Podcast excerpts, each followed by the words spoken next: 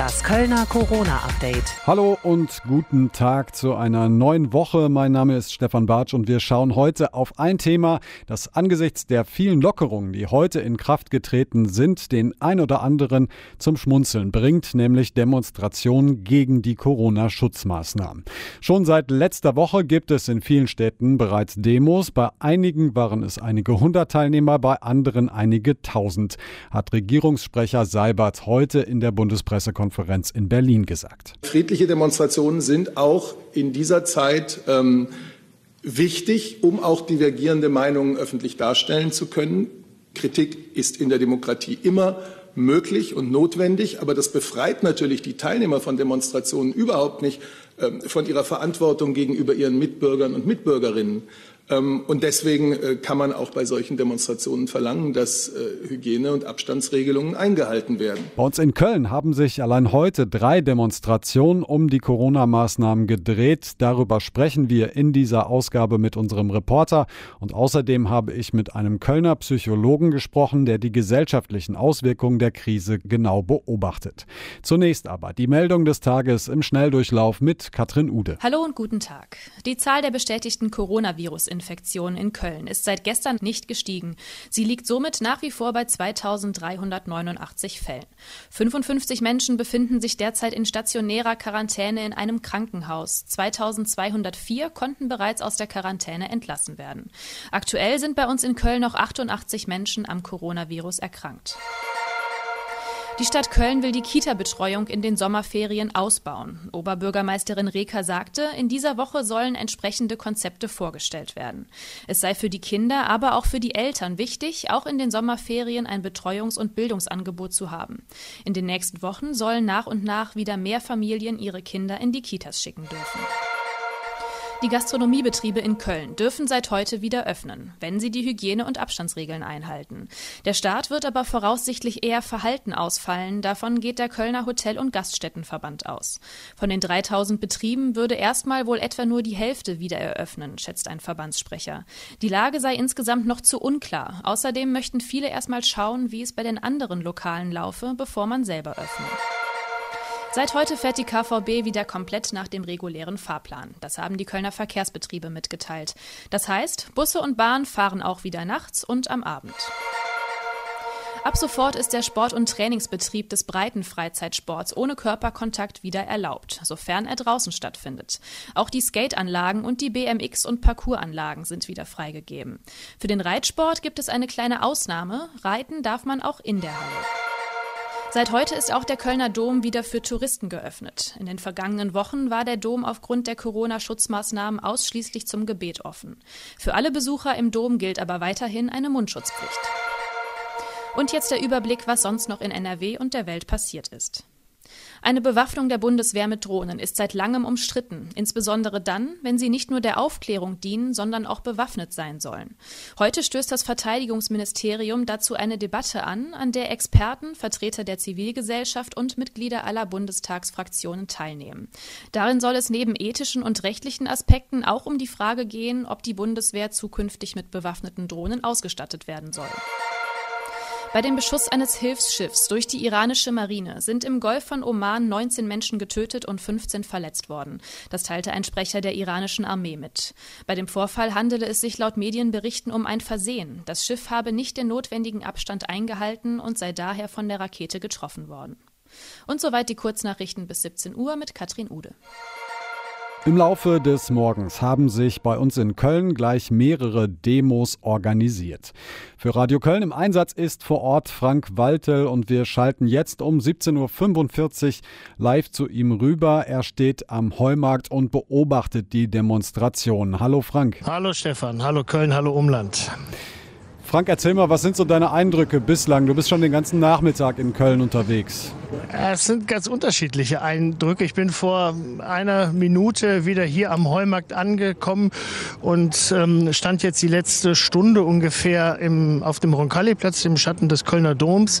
Ich fange auch da mal an, weil das Szenario ist schon so ja ziemlich skurril, habe ich das empfunden. Da äh, gab es fünf Demonstranten, also nicht die 100 angemeldeten, sondern fünf ähm, Demonstranten, darunter eben halt auch eine polizeibekannte Verschwörung Verschwörungstheoretikerinnen, die ähm, haben dann angefangen zu demonstrieren. Es gab ganz viele Passanten, die stehen geblieben sind. Äh, das Areal war mit Drängelgittern abgesperrt und es standen zehn Mannschaftswagen der Bereitschaftspolizei auf dem Roncalli-Platz. Also ich sage jetzt mal ähm, für die Journalisten, die auch zahlreich, äh, zahlreich da vertreten waren und die Polizei war es deutlich schwieriger, diese Abstandsregeln einzuhalten, als für die fünf Demonstranten ähm, im Schatten des Doms. Dann vielleicht zurück hier zum, zum Heumarkt. Das ist ja die Gegendemonstration zu dieser Versammlung dort im Schatten des Doms. Mutmaßlich, sagt die Polizei, sind das hier, ist das eine, eine linke Gruppe. Das Motto gegen die Corona-Interpretation, gegen Maskenpflicht und gegen Impfpflicht. Also auch hier sehr viel Ideologie. Ähm, ich weiß jetzt ehrlich gesagt gar nicht, ob ich es gerade schon gesagt habe, aber so knapp 100 Teilnehmer sind hier. Deutlich weniger Polizei sehe ich. Ähm, das sind so die Eindrücke. Stand jetzt kurz vor sechs. Später am Abend, äh, so gegen 19 Uhr, da soll es ja noch eine Menschenkette unten am Rhein gehen. Dann auch eher mutmaßlich eben äh, rechte Verschwörungstheoretiker. Das sind so die Eindrücke. Äh, generell auf, auf äh, Demonstrationen ja, gibt es häufig Parolen, es gibt häufig Transparente, auf denen Botschaften stehen. Was nimmst du da genau wahr? Also ich sehe hier ein Plakat auf dem Heumarkt, da muss ich mal ein bisschen nach vorne laufen, damit ich auch lesen kann, was da drauf steht. Ähm, mutmaßlich ist das gegen rechts äh, steht da drauf. Und auf, dann sehe ich da noch einen Mann stehen, der hat sich ein Pappschild gemalt, da steht äh, Verschwörer nicht den Diskurs überlassen. Also das ist die Botschaft vielleicht dieser zwei Plakate hier, die ich sehen kann. Und äh, oben am, am Dom, da gab es ein einziges Plakat, da stand einfach auch nur äh, Widerstand Köln drauf, äh, mehr nicht. Auch am Wochenende gab es ja äh, schon äh, Demonstrationen. Es gab äh, zumindest am Sonntag eine Demonstration von Krieg Kritikern wegen Verstößen gegen die äh, Corona-Schutzmaßnahmen. Hat die Polizei diese Demo beendet? Äh, wovon geht die Polizei in den nächsten Tagen aus und auch aktuell, was das Einsatzgeschehen angeht? Naja, wir wissen jetzt schon, dass es für nächsten Samstag äh, mutmaßlich aus dem Klientel, so sage ich das jetzt mal, ähm, der, des letzten Wochenendes eine Folgedemonstration geben wird. Also die sind dann schon angemeldet im Gegensatz zu den Aktionen vom letzten Wochen. Das waren ja unangemeldete Demonstrationen. Ähm, wir haben vorhin gehört äh, von der Aktivistin am Dom, dass sie sich jetzt montags immer mit dieser Mahnwache hier an die Öffentlichkeit wenden wollen. Also das Thema wird uns beschäftigen. In welcher Dimension das die, die Menschen mobilisiert, kann ich im Moment noch nicht ähm, einschätzen. Wir hatten am Nachmittag, und das ist durchaus ungewöhnlich, ähm, eine ja, sehr, sehr kurzfristig, innerhalb von 30 Minuten, sehr, sehr kurzfristig einberufene Telefonkonferenz mit dem Polizeipräsidenten, ähm, den äh, Kölner Journalisten und auch einigen überregionalen Journalisten und den Einsatzleitern der nächsten Tage. Und ähm, das fand ich schon sehr bemerkenswert, äh, dass der Polizeipräsident sich damit sehr, sehr deutlichen, drastischen Worten positioniert hat. Er hat gesagt, diese ja, menschenverachtende Intoleranz, diese Ignoranz, die wir da am Wochenende erlebt haben, wo Demonstranten, Passanten aufgefordert haben, den Mundschutz abzunehmen, wo sie zum Teil absichtlich angehustet äh, wurden. Diese Ignoranz, diese gefährliche, menschenverachtende Ignoranz werde man nicht tolerieren, tolerieren und äh, hart durchgreifen. Naja, und das lässt schon darauf ähm, schließen, schließen, dass die Polizei sich in den nächsten Wochen wirklich sehr intensiv mit diesen Demos auseinandersetzen wird ähm, und auch nicht nochmal zulassen wird, dass diese Bilder dann äh, durch Deutschland gehen. Jetzt sind ja in der Stadt auch unglaublich viele Leute unterwegs. Seit heute dürfen ja auch wieder alle Geschäfte öffnen. Das heißt, es sind mutmaßlich auch mehr Menschen wieder äh, unterwegs zum Einkaufen. Wie nehmen die diese Demonstrationen wahr? Also hier auf dem Heumarkt ähm, sehe ich kaum Passanten, muss ich sagen. Also so hier und da läuft mal einer vorbei vorbei, aber auch ohne so richtig hinzuschauen liegt vielleicht auch daran, dass, dass es hier schon eher so eine Demonstration ist mit ein bisschen Polizei drumherum. Am Dom waren es fünf Leute mit sehr, sehr viel Polizei. Da sind die Leute wirklich stehen geblieben. Ähm, wenn ich so in die Seitenstraßen vorhin geschaut habe, da waren auch gar nicht so viele Menschen unterwegs auf dem Altermarkt. Naja, vielleicht auf dem ganzen Altermarkt zehn Leute, die an irgendeinem Biertisch stehen und sich einen Kölsch trinken. Also, dass hier besonders viele viel los ist, kann ich gar nicht bestätigen. Danke dir, Frank Waltel, für die Infos und deine Eindrücke hier vom Heumarkt aktuell. Wir hören uns dann am Mittwoch wieder. Alles Gute, danke dir. Der Kölner Psychologe Stefan Grünewald gehört zum zwölfköpfigen Expertenrat Corona von Ministerpräsident Armin Laschet und berät die Landesregierung im Umgang mit Corona. Sein Fokus liegt dabei vor allem auf den gesellschaftlichen Folgen und Ausprägungen. Wir haben bereits am Freitag miteinander gesprochen und auch er beobachtet eine neue Phase in der Corona-Krise. Den ersten Teil des Interviews hört ihr jetzt. Hallo Herr Bartsch. Herr Grünewald, wie nehmen Sie unsere Gesellschaft gerade so in Ihrem persönlichen Alltag wahr? Also die Gesellschaft hat unter Corona eine erstaunliche Wandlung durchgemacht. Wir waren ja lange Zeit, so hieß das auch in meinem letzten Buch, wie Dick Deutschland, eine aufgewühlte Gesellschaft. Corona hat uns jetzt dazu gezwungen, durch den Lockdown eine eingewühlte Gesellschaft zu sein die sehr bereitwillig in der Lage war, sich jetzt über Wochen sehr diszipliniert zu verhalten. Das heißt, wir können so verschiedene Phasen unterscheiden. In der ersten Phase haben wir einen beispiellosen Schulterschluss erlebt zwischen Politikern, Virologen, Medien und Bürgern und alle waren bereit zu einem gemeinsamen Bremsaktivismus. Angesichts der Corona-Bedrohung waren große Teile der Gesellschaft wirklich bereit, ihren Alltag runterzufahren. In dem Moment, wo das passiert war, gab es allerdings den Beginn einer neuen Phase. Jetzt angesichts des Lockdowns hatte man wieder so Ohnmachtsgefühle wie zu Beginn der Krise. Also wir sind ja einer Bedrohung ausgesetzt, die wir nicht sinnlich wahrnehmen können. Wir haben da überhaupt keine Handhabe gegen. Und das ist für die Menschen so ziemlich das Schlimmste, was passieren kann, wenn man zur Untätigkeit verdammt war. Mhm. Das heißt, in der ersten Phase haben wir gemeinsam abgebremst, aber wir haben auch gehamstert. Die Frühjahrsputzoffensiven waren viel aggressiver und vehementer. Die Menschen haben versucht, über die Abstandsregeln, über das Händewaschen verzweifelt versucht zu zeigen, sie können irgendwas tun.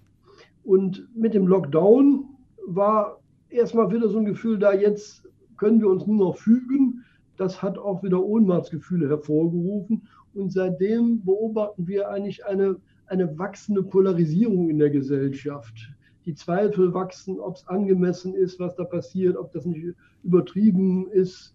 Es entstehen polare Fronten, Wirtschaft versus Gesundheit, Krisengewinner gegen Krisenverlierer, Jung versus Alt, Freiheitsgläubige gegen Staatsgläubige. Hm. Das heißt, die, Gemeinsamkeit, die die Menschen anfangs von Corona so beschworen haben, die bröckelt im Moment sehr, sehr stark.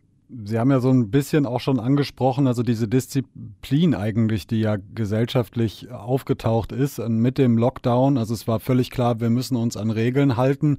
Äh, das hat vielleicht hier und da noch mal ein bisschen gedauert, aber es ging, die Umsetzung erfolgte dann doch immer schon nach kurzer Zeit. Zumindest war das auch so mein Eindruck oder unser Eindruck hier speziell in Köln.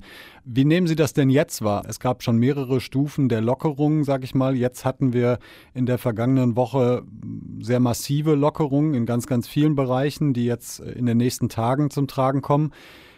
Glauben Sie, dass, dass sozusagen diese gesellschaftliche Disziplin ausreicht, um jetzt so weiterzumachen? Weil auf der anderen Seite haben wir natürlich auch immer noch Stimmen aus der Politik und auch Virologen, die sagen, ganz vorsichtig, wir sind ja noch lange nicht am Ende.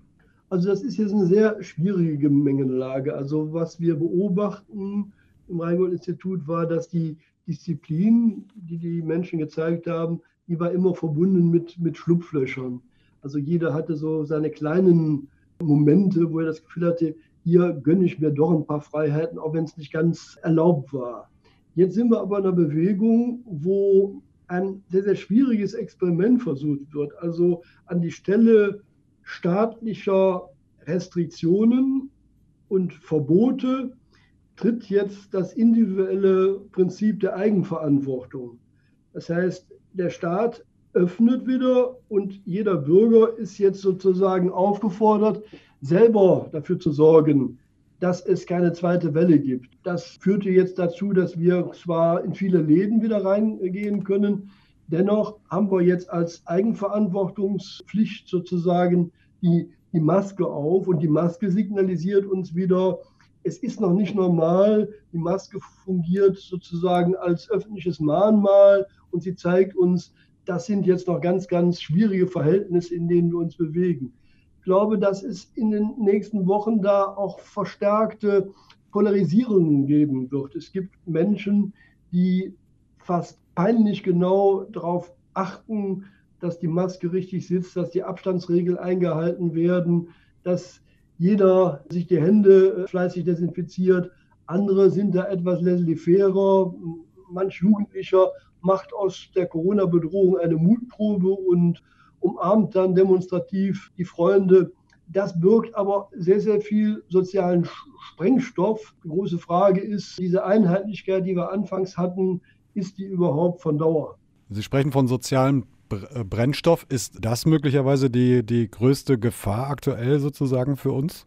Ja, also was wir beobachten, wir haben jetzt viele tiefen Interviews mit Menschen gemacht, ist, dass die Lebenswirklichkeit sich sehr stark schon auseinander dividiert. Also es gibt Menschen, die erleben den Lockdown als eine ungeheure äh, Zumutung. Die fühlen sich in ihren Freiheitsrechten eingeengt. Ne? Das Zuhause sitzen, vor allen Dingen, wenn man Kinder unterrichten muss und dann hat man auch noch Homeoffice. Das ist ungeheuer überfordernd. Das zehrt an den Nerven. Andere, die noch viel zu tun haben, sitzen vielleicht auch im Homeoffice, auch ohne Kinder und merken, eine digitale Konferenz jagt die andere die Reisen, die man früher hatte, dass man mal zwei, drei Stunden entspannt in der Bundesbahn saß, die Kantinenessen mit den Kollegen, all das fällt weg. Man ist in einer digitalen Verdichtung. Das heißt, wir haben einen Teil der Bevölkerung, der leidet unter dem Lockdown, der will da raus. Aber wir haben auch viele Stimmen, die sagen, eigentlich habe ich mich ganz gut in dem Lockdown eingerichtet. Eine junge Mutter beschreibt bei uns im tiefen Interview, das ist die schönste Zeit in meinem Leben. Ich bin ganz innig mit meinem neugeborenen Säugling. Die Verwandten müssen alle draußen bleiben und ich habe richtig Zeit so für mich und mein, mein Kind. Studenten berichten, dass sie wieder in ihre Kernfamilie zurückkehren. Sie lassen sich wunderbar von den Eltern versorgen und machen jeden Abend weihnachtliche Spiele-Sessions. Das heißt, wir sind auf einmal in einer Situation, wo der eine Teil unter den Zuständen maßlos leidet, der andere aber das Gefühl hat, das hat was schon von einem kleinen Entschleunigungsparadies. Und die Menschen sagen dann auch, von mir aus könnte das jetzt noch Wochen so weitergehen. Die sind fast enttäuscht, wenn es jetzt zu Öffnungsmaßnahmen kommt. Und Herr Söder wird quasi von denen, die sich so gut in ihrem kleinen Lebenskreis eingerichtet haben, so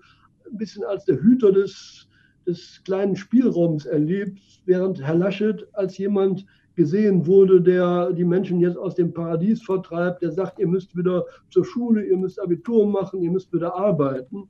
Das heißt, da ist eine sehr gespannte Gemengelage derzeit. Genau da würde ich mal anknüpfen wollen es gibt auf der einen Seite gibt es einen Teil, der sich, der sich stark arrangiert und der sich so ein bisschen dieser Situation anpasst, der dann möglicherweise auch erstmal sowas reingibt und erstmal sagt, okay, ich passe mich jetzt an. Äh, es geht ja nicht, es funktioniert nicht anders. Wenn es dann aber doch so Schreckensszenarien, sage ich, nenne ich sie jetzt mal, aufgebaut werden, dann kommt schnell so ein, so ein, so ein Unmut irgendwie, ähm, kommt daher, oder? Nehme ich das falsch wahr? Nein, da ist natürlich ein großes Kränkungspotenzial. Also die Menschen sind bereit, sich, sich, sich einzuschränken, auf vieles zu verzichten.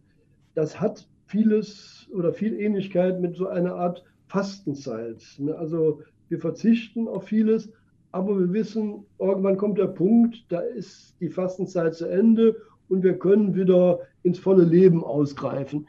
Die Erfahrung, die wir jetzt notgedrungen machen, ist, dass die Fastenzeit zwar ein bisschen modifiziert wird, aber wir können nicht mehr in die alte Normalität zurück. Es wird über einen im Moment noch gar nicht absehbaren Zeitraum ein Leben geben mit ganz anderen Regeln, mit kleinen Restriktionen, mit dem Wegfall vieler Hilfsmittel, die das Leben erträglicher gemacht äh, haben. Ne? Und da ist vor allen Dingen das merkt man jetzt erst, wie wichtig im Grunde genommen Kita, Kindergarten, Schule ist. weil sie erst ermöglicht, unbeschwert seiner Arbeit nachzugehen oder auch mal unbeschwert einen freien Tag machen zu können. Das heißt aber auch, dass Menschen generell auch klare Vorgaben zur Orientierung brauchen, oder? Ja, ich glaube, das ist ganz, ganz wichtig, sich in dieser Ungewissheit einzurichten, indem man so ein paar Vorgaben hat. Uns ist aufgefallen in unseren tiefen Interviews, dass erstaunlich viele Menschen angefangen haben zu puzzeln während der Corona-Krise. Und ich glaube, das Puzzeln ist so ein Versuch, die Erfahrung, die die Menschen gemacht haben, dass das alte Bild unserer Welt in tausend Teile zersprungen ist, diese Erfahrung aufzuarbeiten. Also beim Puzzeln arbeiten wir ja Schritt für Schritt darin, wieder zu einem neuen Bild äh, zu gelangen. Mhm. Aber wir kommen beim Puzzeln nur weiter, wenn wir erstmal so uns Leitplanken errichten. Also die Menschen fangen beim Puzzle immer mit den Rahmen, mit den äußeren Linien an. Und das heißt bezogen auf die Politik, wir kommen sozusagen nur voran, wenn es klare Ansagen, klare Leitlinien gibt. Das gibt uns eine Orientierung. Und das nächste, was ganz, ganz wichtig ist, wer puzzelt, der sortiert seine Teile in die roten, in die grünen, in die gelben und setzt sich damit Etappenziele. Er macht erst den Himmel oder er macht erst die Wiese und wenn die Wiese vollendet ist, kommt das nächste ran. Das heißt, dieser Zustand, der im Moment sich vielleicht bis Herbst erstreckt, ist seelisch nur aushaltbar, wenn wir so bestimmte Etappenziele haben und das Gefühl haben, danach stehen wir da und können vielleicht das eine oder andere schon besser verstehen oder auch ermöglichen. Und den zweiten Teil des Interviews hört ihr dann am Mittwoch in unserer nächsten Ausgabe. Bis dahin bleibt gesund und haltet durch. Das Kölner Corona-Update.